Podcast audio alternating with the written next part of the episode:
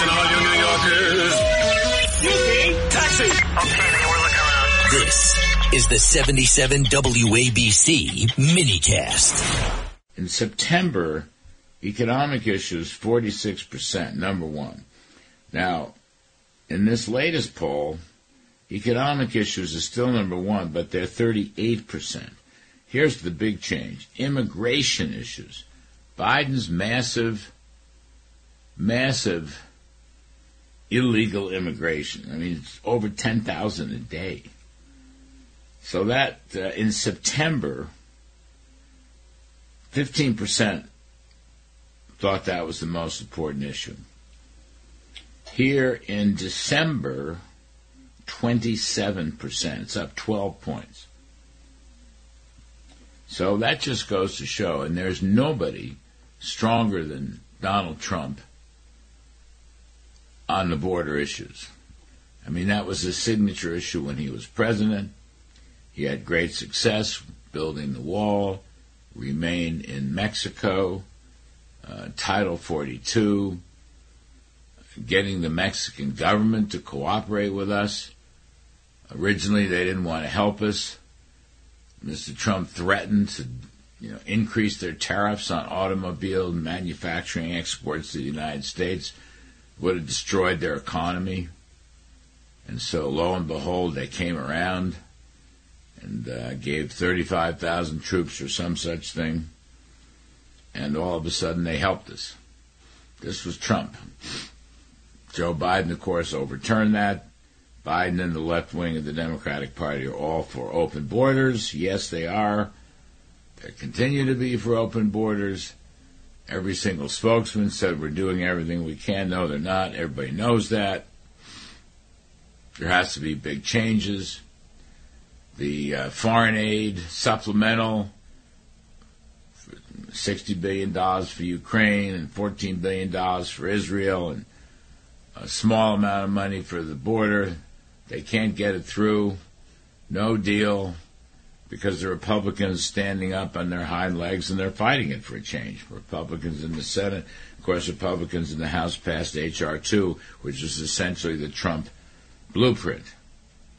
So my points are several here. Number one, it's not about these phony political uh, law cases court cases, indictments. Everybody sees right through that. In Iowa, almost 60% don't care. All right, nothing wrong. Point number two this has been an issues campaign, and it will remain an issues campaign.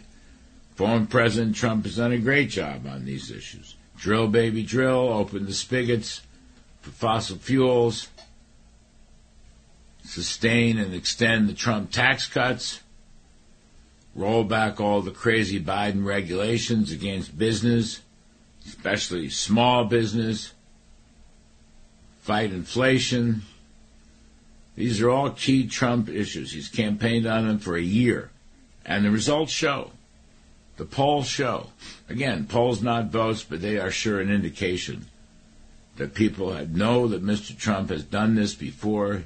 He ran a successful economy. He protected the border. He kept us out of war. He kept oil prices and gasoline prices and grocery prices low. He increased real wages.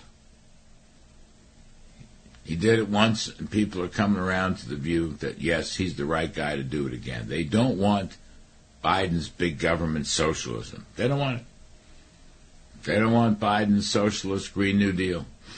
They don't want to be told that they can't have all these appliances in their homes. They don't want to be told that they can't ever drive a gasoline powered car again. They don't want to be forced into electric vehicles. All these things. Every one of them. Mr. Trump has campaigned on them. He continues to campaign on them. The country wants a completely different direction. That's what these polls are showing. It's not about these phony court cases, these trumped up charges. And by the way, make no mistake about it. Joe Biden is calling the shots and pulling the strings on all this legal nonsense, using his Justice Department, using special counsels, using lawsuits in New York City and Georgia and places like that. This is the Biden senior staff. This is Biden himself trying to stop Trump from running. And these polls show it ain't working. And I don't think it's going to work. In fact, Biden's got his own problems. You watch and see. Wait, legally. Legally, where'd all this money come from? Where did all these check kiting come from? Where did all these influence peddling remunerations come from? Where did the bribery come from? The Hunter Biden scandals and the Hunter Biden little companies that he formed. It's not about Hunter Biden, it's about Joe Biden getting money. And those issues are going to grow. It's already having an impact. Those are real issues. Those are impeachable issues. They may not be conviction issues because the clock will run out.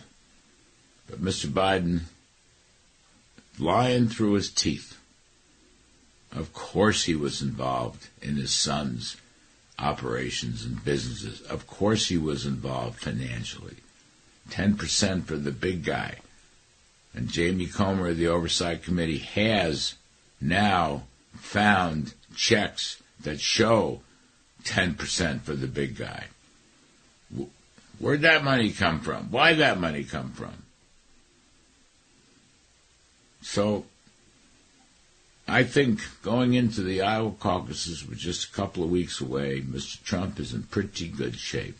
But my key point here at the opening, and I'm going to talk some more about this, he's doing it on the issues. And that is the best way to do it.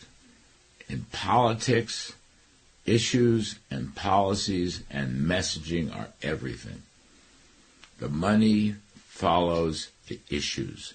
And right now, it looks like this country believes in Trump and that he is the right guy for these issues.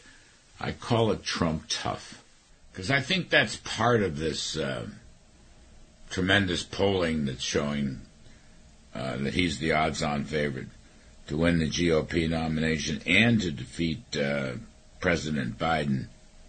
Joe Biden is shown himself to be a weakling. A weakling on almost everything. No, on everything. A complete weakling. Somebody who is um, beholden to the Democratic far left socialist wing of the party, and somebody who's afraid of his own shadow when it comes to foreign policy. What he did in cutting and running in Afghanistan, for example, what he did uh, with uh, Putin, what he's failed to do with Putin, what he failed to do at the very beginning of the outbreak of Putin's invasion of Ukraine, and now in the Middle East, uh, these uh, Iranian-backed terrorist groups firing a hundred times against U.S. military assets, ships mostly. He won't make a tough decision. Not once. He won't fire back. I think people are sick of that. And I think people want a strong leader like Trump. As I said earlier on all these issues, they uh, know that Trump did this stuff once and he'll do it again. They want a president who will take out a Soleimani, the uh, former Iranian strongman who ran all the terrorist operations, now dead,